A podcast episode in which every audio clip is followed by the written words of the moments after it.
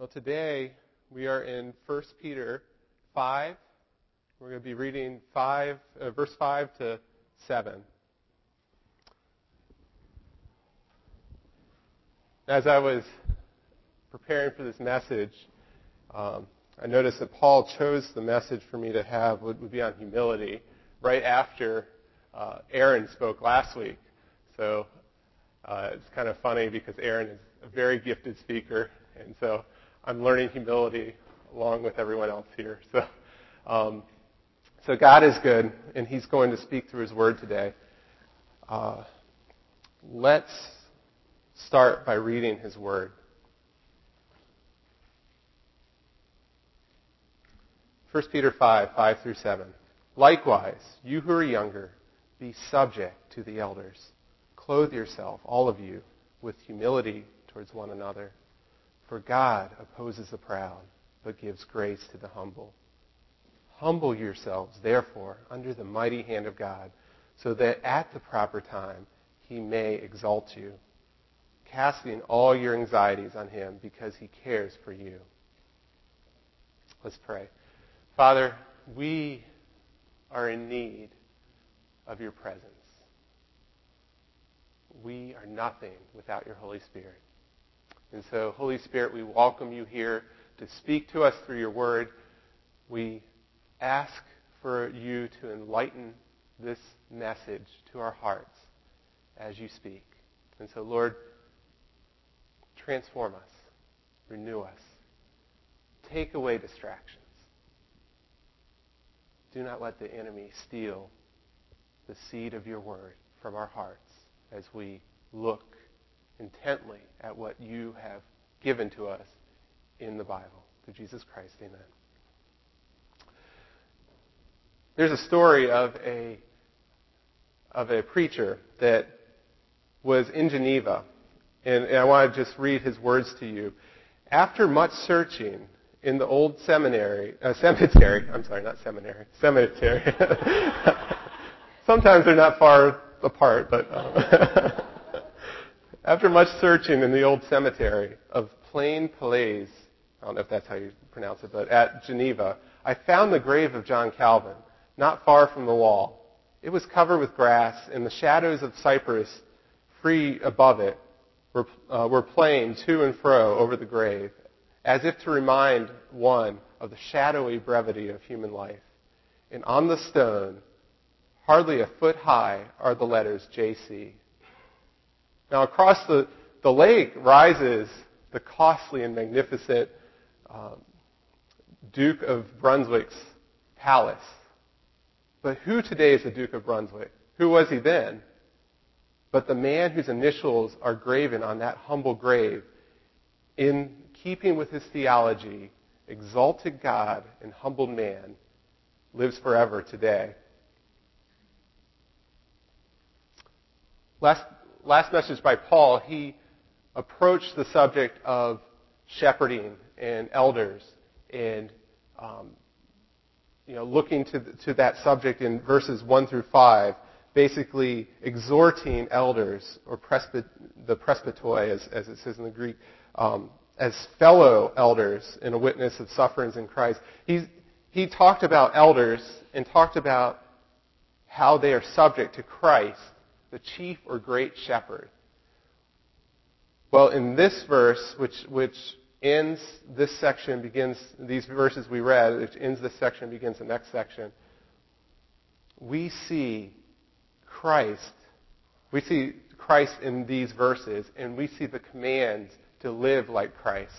So there's three ways that we're called to live like Christ in these verses, and that's what we're going to walk through today. First command, obey the elders. Second command, serve one another. And third command, bow to God. So obey the elders, serve one another, and bow to God. First, obey the elders. He says, just as, you know, basically, just as Christ Jesus was subject to his Father, we who are younger are to be subject to the elders. So just as Christ was subject to his father. We who are younger are to be subject to the elders. In 1991, I was um, I was in high school, and just a few months before I had rededicated my life to Christ at 13, I just turned 14, and I was at a trip in D.C. at a conference. And basically, at this conference, there was a message that challenged us as young people, as teenagers, to submit to God's call. If God had called you to give your life to full-time ministry, you were to submit to that. And so the, there was this call. Now, up to that point, you know, I was a pastor's kid. I grew up in a pastor's home. I had no desire at all to go towards full-time Christian ministry. In fact, I would rather go the other way. And so I was standing there at this crossroads, and that's when the Holy Spirit says, said, I want you to respond to this. He was calling for submission to his will against my desires. Well, likewise, you who are younger, whether in faith or in years, are called to submit to the elders or the pastor who resides over you. So, who are those who are younger? Those who are younger can be someone who has just come to faith or someone who is younger in years. He's calling for submission, for obedience. Uh, it's the same kind of word as, as someone who, as you harness a, a uh, an animal, you're bringing it under control. Is he's saying, come under the authority, submit yourselves to the authority. In fact, 1 Peter 2.13 says the same word, submit yourselves for the Lord's sake to every authority instituted among men. So he's, he's saying, whether kings, authorities, submit yourselves because it's for the Lord's sake. So this submission is not just to be subservient, but we're submitting to the Lord. We're submitting to the Lord for His sake to our pastor. Submit yourselves uh, then to God, James writes. Resist the devil and he will flee from you. These are instances of coming under authority of someone else's authority, coming under um, the protection and teaching of an elder is called throughout Scripture because it says likewise. That word likewise is actually referring back to the shepherd submitting to the great shepherd. Because we're looking forward to the day that the great or chief shepherd, the good shepherd, comes back for his flock. And so the shepherd is submitting to the great shepherd. So our pastor, his response is to submit to Christ.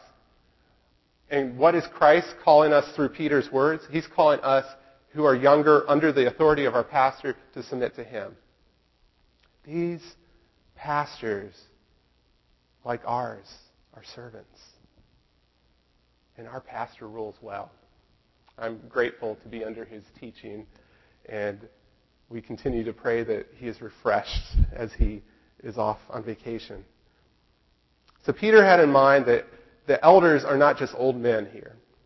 It's the same word he uses in, in the first part of this chapter. They are the teachers, they're in authority, they are people who the apostles actually set up as they, as Paul, eh, you know, you see throughout Acts, Paul and Barnabas, as they go on their missionary journeys, Peter comes to visit these churches. Many of them were setting up these guys that were known to be above reproach. They were husbands of one wife. They were um, seeking God's will. They knew their word, the Word of God. And so these were guys that, that uh, were basically in authority in the churches as servants to those churches under the authority of Christ. Well, we who are younger, whether we're, we're younger as deacons or younger as, as age, we are called to image Christ's humility by submitting to the elders. The image is one of a chief shepherd, a good shepherd, calling his flock. And the flock is given to the care of a pastor. And the pastor is submitting to, to the care of the chief shepherd. And so there's these humble pictures that Christ has left us, that Christ gives us through his Holy Spirit.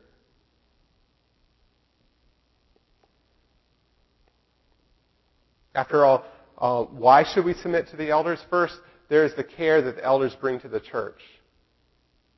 Paul talks about this in Timothy. He says, Let elders who rule well be considered worthy of double honor, especially those who labor in preaching and teaching. I believe that our pastor is one that rules well. I believe he's, he's deserving of, of double honor. Secondly, we see the Word of God as our basis to understanding God's kingdom and His people. So if our pastor is given to the Word of God to, to study, teach, proclaim, then that's the authority that he's come under. And so that authority is reason enough to come under his authority. Elders are specifically called to that ministry. You see that in Acts. We need our brothers and sisters in the local church. I've met and have friends that, that have said, I don't need to go to church. I can meet with God right at home. Is that God's model? In Hebrews, he says, do not, do not forsake the gathering together, as some are in habit of doing. So that's why we need to come under the authority of a pastor. We need a pastor because we can have blind spots. Yes, we have the Word of God, we have the Spirit of God that leads us into all truth. But are we truly submitting to the Word of God? Are we submitting to the Spirit of God? Are we having others speak into our lives? That's the questions we have to ask ourselves. That's the questions that, that that's the commands. The brunt of this command is to come under submission. I'm reminded of Augustine. And if any of you have taken uh, church history, Augustine is kind of one of those pillars that sticks out because he was a wild man. He was he lived very um, very sinfully at first, and his mother prayed for him day in and day out. And he went and he was a great orator. He could speak. Uh, a, you know, he was basically slated for the Senate at one point. Everyone said he's going to make it to the Senate in Rome and he could speak eloquently. And so um, this man was humbled when he met Christ, though, when he finally met Christ through, through his mentor Ambrose, who was not very well trained. It was not a great orator. And so Ambrose comes to him and takes him aside and shares the truth of the gospel with him. And his life is turned around because God grabs him and transforms him. And so Augustine, what's his first thing, first line of business? Is it going to be to run towards the pulpit and say, well, I'm a great orator? No. Instead, he tried to hide.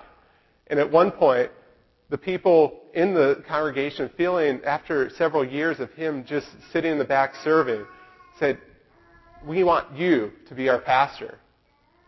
And so God calls Augustine up and submits to that. But I, I just thought that was a good um, understanding so before I, I spoke his uh, quote here, because he was one who exemplified humility and he remembered his sins and he remembered the great Savior. So, he said, Do you wish to rise? Begin by descending. You plan a tower that will pierce the clouds? Lay first the foundation of humility. So we have to look to examples in Scripture, examples in, in the church, realizing that we first have to humble ourselves if we wish to be great. We have to come under authority if we wish to serve. Philippians 2 gives us this model. Have this mind among yourselves, which is yours in Christ Jesus, who, though he was in the form of God, did not count equality with God a thing to be grasped, but made himself nothing, taking on the form of a servant, being born in the likeness of men, and being found in human form, he humbled himself. He humbled himself. Even though he's God, he humbled himself by becoming obedient to the point of death, even death on a cross. Christ was subject to the Father's will and obedient to the plan at hand. Our chief shepherd came under the authority of his father. that didn't negate his equality. In fact, there was joyful submission there because it was a joy that was set before him. He endured the cross. He saw that one day there would be a joyful people following his Father. How can I explain that? I can't. All I know is that's what Scripture teaches. There is that submission that Christ portrayed. So, what is the extent that we submit to the pastor? Again, you may ask yourself, why is this so important? Let's think back to Christ himself. Some of, some of you teenagers are reading or and memorizing John 17 for youth camp. Now, John 17 is a picture of the great shepherd interceding for his sheep right before the cross. Was Christ thinking about the pain he was about to endure? No. He was thinking about his followers and what they would go through when they saw him crucified. That's an amazing picture. Our Savior didn't once think selfishly, like, wow, I, I wish I didn't have to go through this. I don't know about you, but to me, that gets to your heart when you realize our Savior saw our great sin and said, I am going to humble myself, take on the form of a man, just be made into dust in order to suffer for all of our sins. Because he knew that one day we would be redeemed. One day we would be called out of darkness.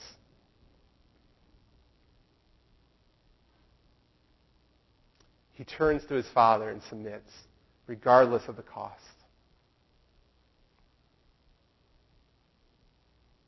What is our attitude towards God when we have leaders um, in the church come to us? Are we humble? Are we emptying ourselves of our own desires and looking for the betterment of those around us? How is the gospel transforming our lives? All right, so, so that's the first.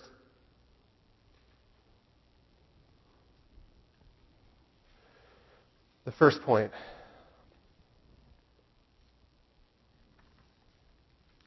Second point. Serve one another. Just as Christ clothed himself with humility, clothe yourself with humility towards one another. For God opposes the proud and gives grace to the humble.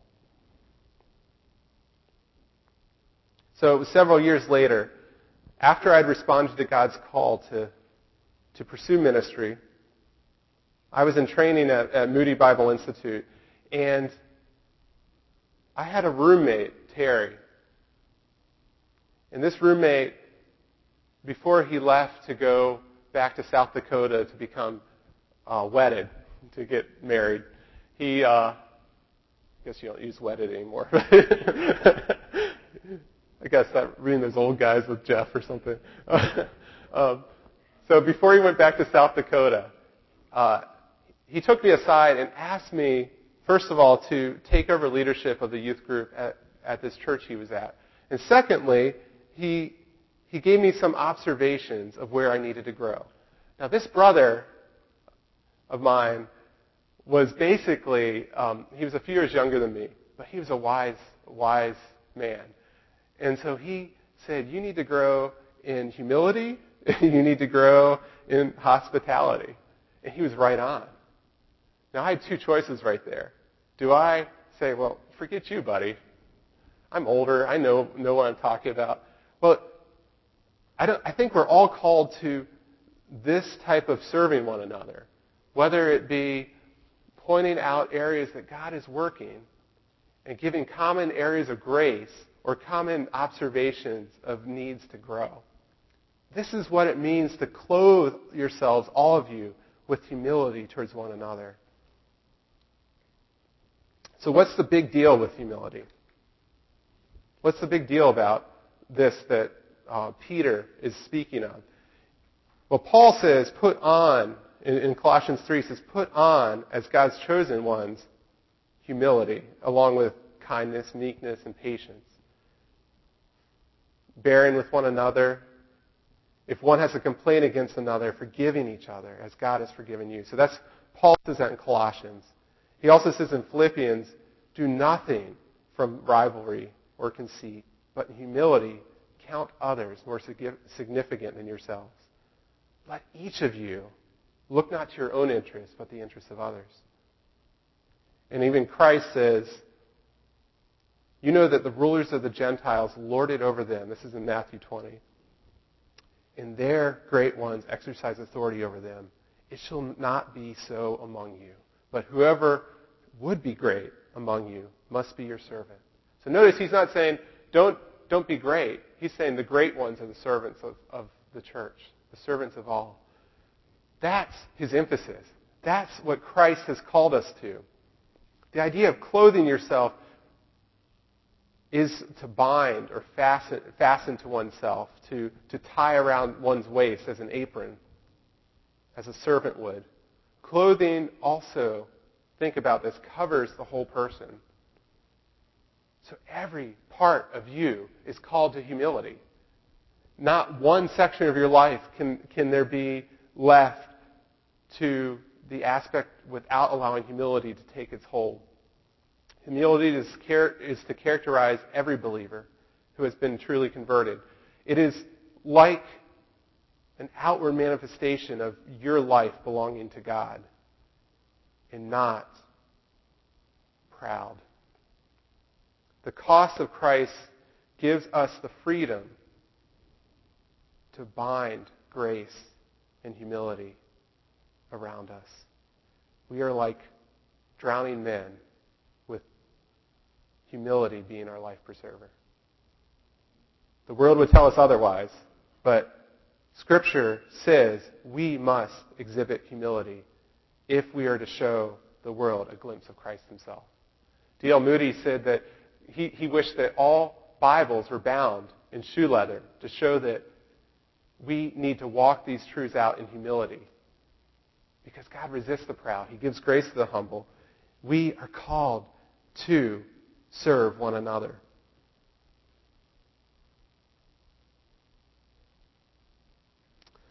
Our culture, in many ways, goes against this. Our culture says, stick up for your rights. Make sure no one steps on you on their way to the top. But Christ is calling for a different standard. He's calling for us to serve humbly each other. St. Augustine again writes, Humility is the foundation of all other virtues. Hence, in the soul in which this virtue does not exist, there cannot be any other virtue except in mere appearance. In other words, humility is the key to all other virtues. The key, if you want to grow in meekness, be humble. If you want to grow in any aspect of Christ, we are called to humility. And without humility, it is impossible to truly exhibit the gospel in our lives.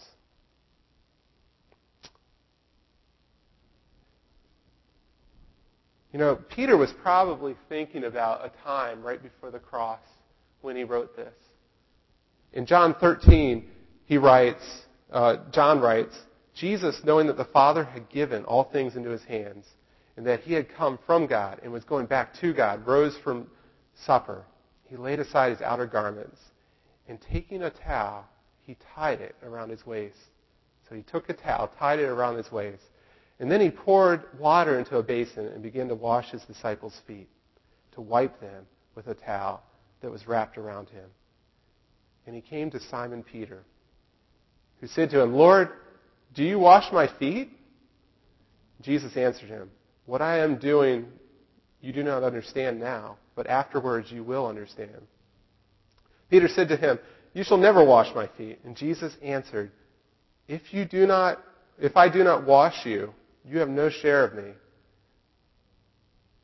So Simon, Peter, who, who wrote this epistle, saw his Savior set aside his outer garments and clothe himself with humility by tying a towel around his waist. I think that's probably the image that he's carrying into this passage. This church that he's writing to, the churches that he's writing to, are under extreme persecution. And when you're pressed, what comes out is a lot of times what's in the heart. And it can be prideful to think, I want my needs met in the midst of persecution. But Peter's showing a different way by the power of the Holy Spirit. Christ exemplified his humility right before he bore the cross. Jesus knew who he was.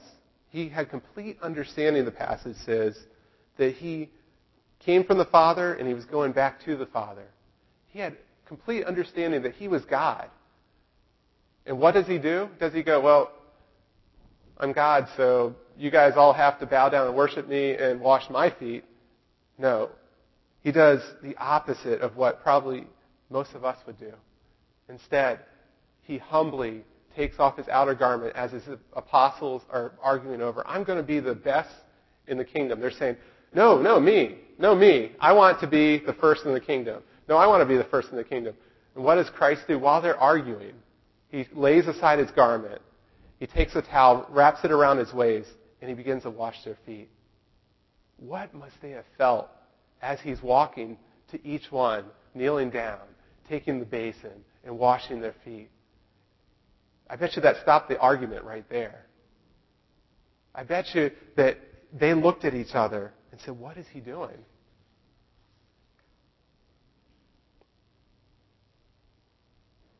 Jesus gets to Peter, and Peter's the only one that has the nerve to say anything. Peter turns to Christ and says, What are you doing, Lord? What? I don't get it. You're, you're, you're our Lord, and you're washing our feet. And that's when Jesus spells it out for him.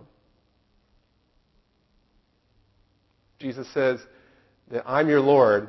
Uh, he says, he says basically, um, later on, he says, I'm your Lord, and you will do this for each other as I have done it for you. He was the Lord in example. He was Lord truly overall. And so he called them to serve.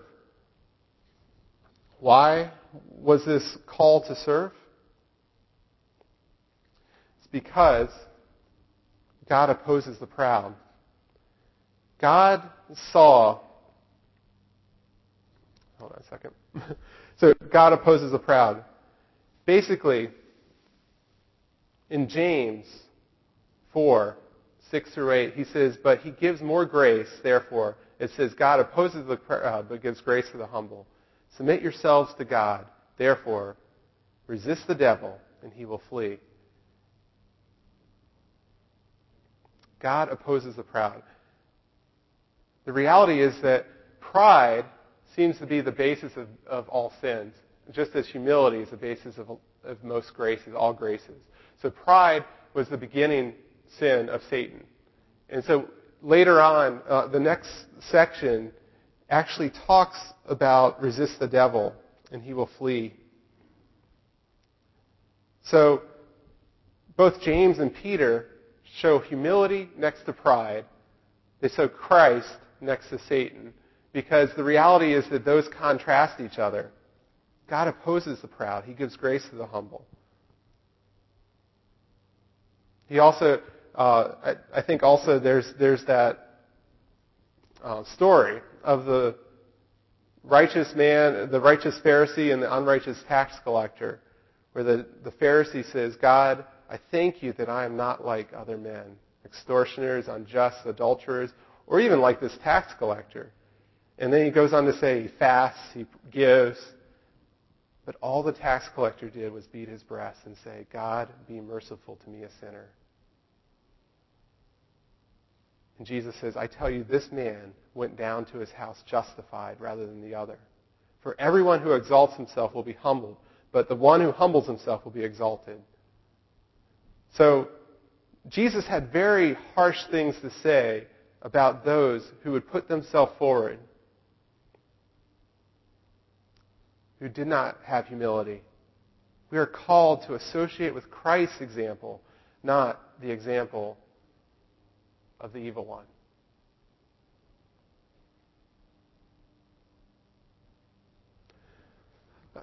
As I was preparing for this, I thought back to, to a story that C.J. Mahaney actually wrote in uh, hum, Humility, True Greatness, which is a great book if you guys don't own it. Um, I think it's on the book table over there too. So basically, he t- tells the story of the 25th anniversary of Covenant Life. And through the eyes of, of a member that had been there for a short time, it sounds like. And so Gary Ricucci, who was one of the founding pastors, is up there speaking about the church. And he, he basically, he says, listening intently to Gary that morning was a church member and a small group leader named Jim. Before attending Covenant Life, he had been part of a congregation where regretfully a serious church split had taken place. As he listened to Gary describe our church's enduring values, Jim's mind was busy comparing these with the values evident in his former church. Why was my experience so different, Jim wondered. He heard Gary affirm that right from the beginning, covenant life had loved God's Word. Jim said, Yes, we had that. Gary continued, We were in love with Jesus Christ and grateful for his substitutionary sacrifice on the cross. Yes, Jim thought, we had that too. We loved grace and we loved worship. Yep, had that as well. We believed in the importance of relationships, Gary added. Once again, Jim inwardly responded, okay, we had that. Then Gary said, and there was a strong emphasis on humility, especially among the leaders. And Jim thought, nope, we did not have. That we did not have.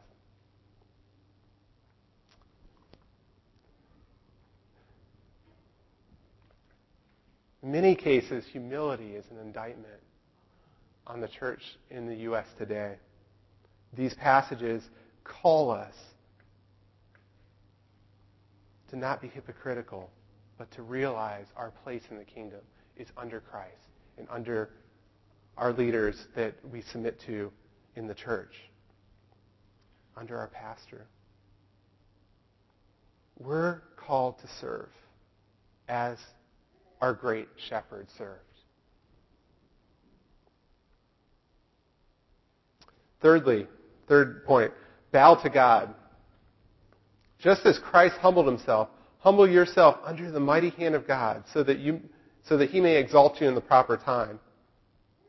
For God knows your worries and fears and he cares for you. So we are called to bow to God. I think back to a few years ago when Pam and I were looking at seminaries. We had just gotten married. And as we prayed about it, we had several seminary options in, in the area in Chicago that we could have gone to. And we were sure that, that God was going to lead us to one of those because they were all, you know, they were great seminaries. And suddenly, God switched our plans. My wife came to me, which I am eternally grateful for my wife. I definitely married up when I married Pam. I'm sure you guys all agree too. and so um, my wife came to me and said, "Have you thought about Gordon Conwell?" Because she had visited there when, during college with some friends, and she she just said, "You know, God, I think laid this on my heart." And so we went to visit the campus, and we realized that we had to bow to what God wanted, not what we wanted. Humbling ourselves under God's mighty hand so that in the proper time he may exalt you means bowing to his desires and will. What does the word humble mean? It means to make oneself lower than, to come under, to bow before someone greater in honor. What is meant by God's mighty hand? Well, all throughout the Old Testament, you see the hand of God move. And you definitely don't want to be under the mighty hand of God when he moves in judgment. And so, what Peter is saying is you are to bring yourselves humbly under the authority of God. This is powerful imagery when you think about it. Because Jesus, Jesus repeatedly talks about submitting to God, about the greatest being the servant. And so the idea of humbly coming is an image directly of our King, our gracious King. We must not look and count the cost. Um, we must look to Christ and count the cost of, the, of what it means to be proud or boastful. Because God humbly accepts sinners, but he rejects proud, the proud. There are many here today that are weighed down by concerns. We feel the weight of sin daily. We know that this is not all there is. The irony is that the world would tell you that you just need to feel happy and be joyful and have many things. But the Word of God says we need to be humble to come to God's mighty hand and bring our worries and cares. St. Augustine again writes, Do you wish to be great? Then begin by being. Do you desire to consider a vast and lofty, lofty fabric? Then first, think first about the foundations of humility. The higher the structure is, your, structure is to be, the deeper must be its foundation of humility. His authority extends beyond this time and beyond eternity. It's all encompassing. Our great God has ultimate authority. The idea is of us coming into his presence, humbly realizing we serve a mighty God. How great is our God when you think about it? How awesome is his ability to do all good things? The key first, uh, this is a quote out of a book by Warren Wiersbe. Uh, the key first, of course, the key, of course, is the phrase, in due time. God never exalts anyone until that person is ready for it. So he says, humble yourselves under the mighty hand of God in due time, basically. Um, first the cross, then the crown. First the suffering, then the glory. Moses was under God's hand for 40 years before God sent him to deliver the Jews in Egypt. Joseph was under God's hand for at least 13 before God lifted him up to the throne. One of the evidences of our pride is our impatience with God. And one reason for suffering is that we might learn patience. Here, Peter was referring to words he heard from his master, who said, For whosoever exalted himself shall be abased, and he that humbleth himself shall be exalted. So the world, our flesh, the devil, all attack the idea of humility. It's not good, they say. It's someone who's been conquered, subservient, they say. Well, the Word of God says God opposes those who are proud. And I don't know about you, but I don't want to be opposed by God. Who can stand against God? So the idea then goes on to say um, that basically the word for cares or mind, basically the word denotes distractions or anxieties, burdens, worries. Those things that draw us away from being humbly submitted to God's mighty hand are the things that we are anxious about in daily life. Such worry is unnecessary because the Father's love provides for both our daily and our special needs. We have a mighty God, and He has called us to humbly look to Him. Psalm 55 says, Cast your burdens on the Lord, He will sustain you. All throughout Scripture, we see that the poor and needy are sustained by our great God. We are the bruised reeds and the crushed or smoldering wicks that will easily be snuffed out if it weren't for Christ. And He is the one that uplifts us in our time of need. The act of humility is an act of faith in God. Warren Wiersbe goes on to write, according to 1 Peter 5 7, we must once for all give all our cares, past, present, and future, to the Lord. We must not hand them to him piecemeal, keeping those cares that we think we can handle ourselves, if we keep a little cares for ourselves, they will soon turn into big problems or become big problems. If anyone, if anybody knew from experience that God cares for his own, it was Peter. When you read the four Gospels, you discover that Peter shared in some wonderful miracles. Jesus healed Peter's mother in law, gave him a great catch of fish, helped him to pay the temple tax, helped him to walk on water, repaired the damage he had done to Malchus, and even delivered Peter from prison. So, in short, we serve a great God. I'm reminded of John Newton's phrase um, as we close here. The worship team can come up. John Newton said, Two things I have learned in my life I'm a great sinner, and Christ is a great Savior. And so, as we think about these truths of humility, how do we see the church's mission of preaching the kingdom, the realities of the good news? Do we see ourselves as individuals in need of uh, proving and putting ourselves forward into church leadership? Or do we need to see ourselves as servants to Christ? Servants under submission to the pastor.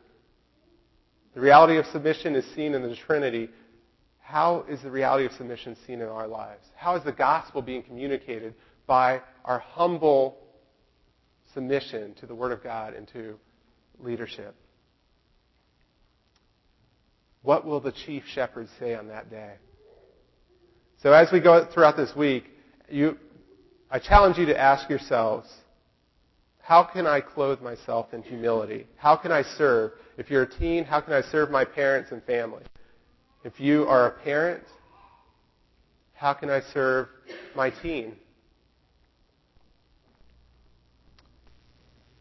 I think of, of many different examples.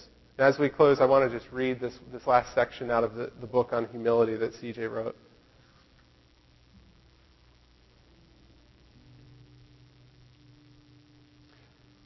Contrast, or have you seen any examples of true greatness recently? The following are just examples, or just a sampling from my observation and experience. True greatness. It's Bryce, the godly teenage son who honors his parents and cares for his younger siblings, including his brother Eric, who suffers from autism. It's Teresa, a single woman with an infectious laugh who cheerfully serves numerous families in our church. It's Trey, our pastor friend of mine, who serves as an assistant pastor to his son Rich.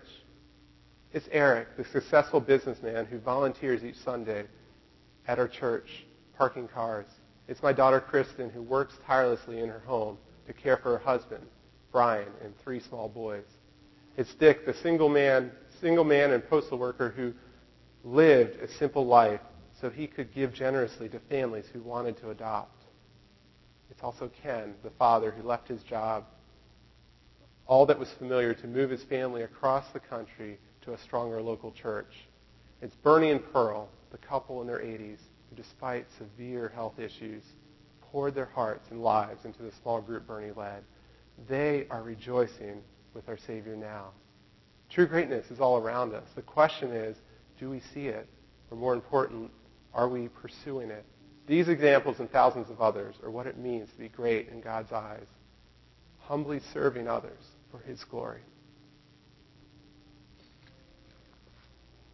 Let's close in worship.